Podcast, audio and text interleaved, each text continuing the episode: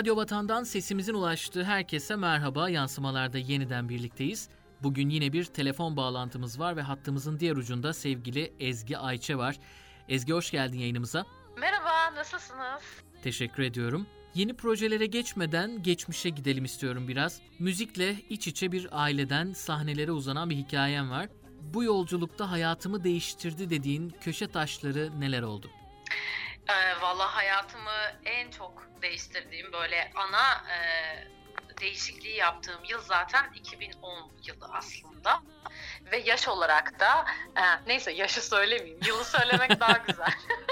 yaşı söylesem şimdi yaşım çıkacak ortaya. Boş verelim. 2010 yılı diyelim. 2010 yılı benim için çok önemli bir dönem. E, çünkü kendi mesleğim peyzaj mimarlığını bitirip aslında müzisyenliğe, müzik hayatına başladığım yıl. E, hayatımda hep böyle değişiklikler aslında yapmayı çok severim genel olarak. Bir şeyleri sıfırlayıp yeniden başlamayı ama en büyük riski aldığım ve değişikliği yaptığım zaman o zamandı.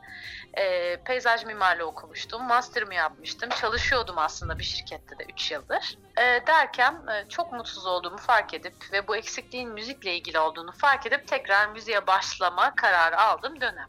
Son olarak Derin Yemin şarkısını yayınladın. Cep telefonuyla çekilen klibi olsun, Covid günlerinde ortaya çıkışı olsun. Enteresan bir süreç olmalı. Bunun da hikayesini yine senin ağzından dinleyelim. Derin Yemin'i ben geçen sene Şubat ayında yazdım. E, ardından Mart Nisan gibi çıkış tarihi planlıyorduk. Fakat pandemi devreye girince o e, durdurmak zorunda kaldık o süreci.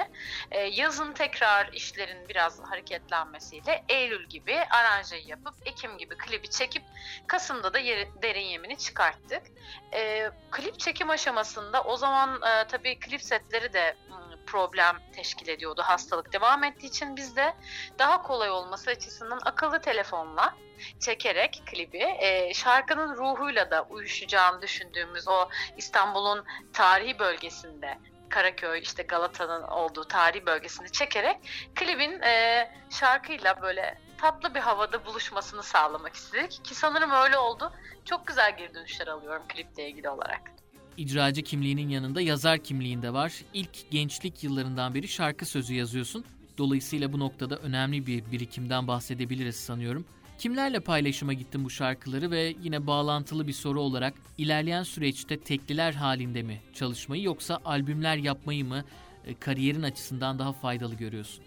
Aslında şöyle, e, albüm bir şarkıcının kariyeri ve rüştünü ispatlaması için çok önemli bir e, olgu.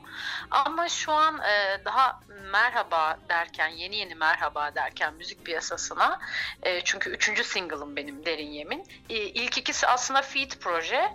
E, tek başıma e, söylediğim ilk şarkı e, öyle baktığımızda da Derin Yemin. E, o yüzden daha şimdi bu yeni aşamalarda single'larla yürümek çok daha mantıklı ama ileriki dönemde tabii ki de bir albümüm olacak.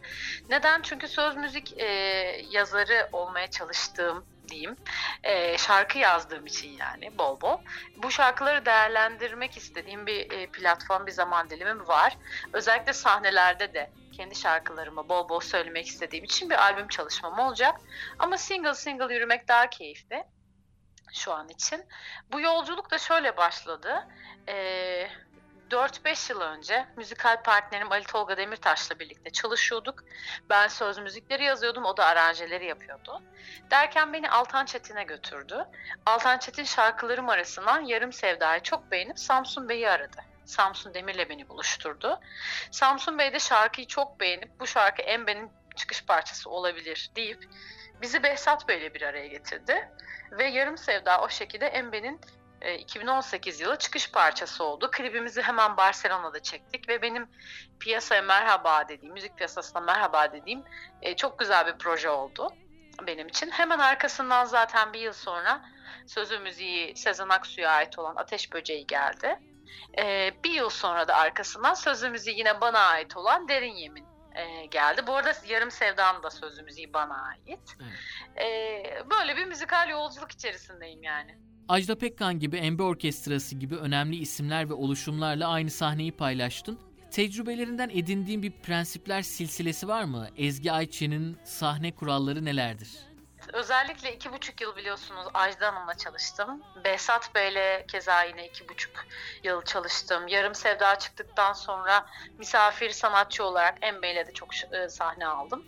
E, büyük isimlerle çalıştığımda öğrendiğim bazı şeyler oldu tabii ki benim de kendi e, çapımda. En önemli şeylerden biri e, çalışmak, disiplin, prensipler. Mesela sahne adabı, sahnede davranış biçimleri, kuliste ayrı şekilde.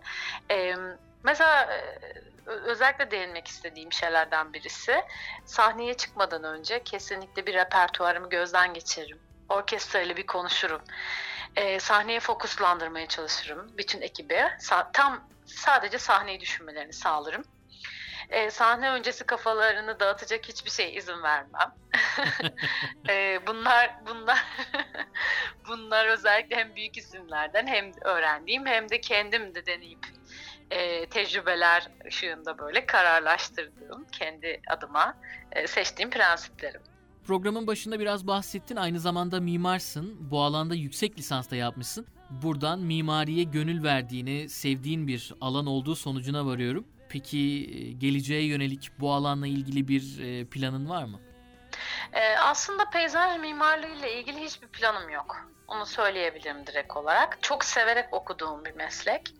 Ee, mimarlık, dizayn, tasarım bunlar zaten e, ilgim olan şeyler. Yani sadece e, müzikle e, müziğin değil de yani hayatın içerisinde de e, hep kullandığım şeyler. Mimari, dizayn, e, tasarım, renkler bunları her yerde kullanıyorum. Hatta aslında müzikal kariyerimin içinde de çok işime yarayan e, bilgiler oldu benim için. Ama peyzaj mimarlığı ilgili, ile ilgili bir kariyeri planlamıyorum. Ee, aslında benim tek işim müzik ee, ve sanki hep öyleymiş de gibi geliyor. Sanki hiç mimarlık okumamışım gibi de geliyor bir yandan. Valla bir yandan öyle de geliyor.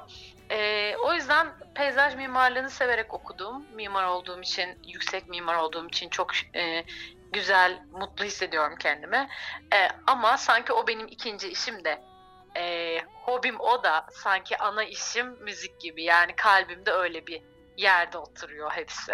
Radyo Vatan'dasınız. Yansımalar devam ediyor. Bugün sevgili Ezgi Ayça var telefon attığımızın diğer ucunda.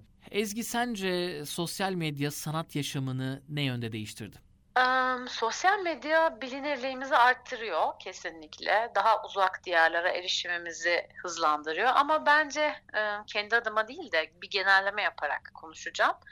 E, herkesin müzik yapışını ve kendi if, kendini ifade edişini de kolaylaştırıyor sosyal medya. Bu açıdan çok güzel ama bir açıdan da aslında dezavantajı var. O da şu. E, herkes bir şeyler üretiyor ve sürekli bir üretim halinde e, insanlar. Bu dönemde aynı zamanda da bir e, müzikal bir çöplüğe de dönüşüyor ortalık. Yani sürekli şarkı yapılıyor.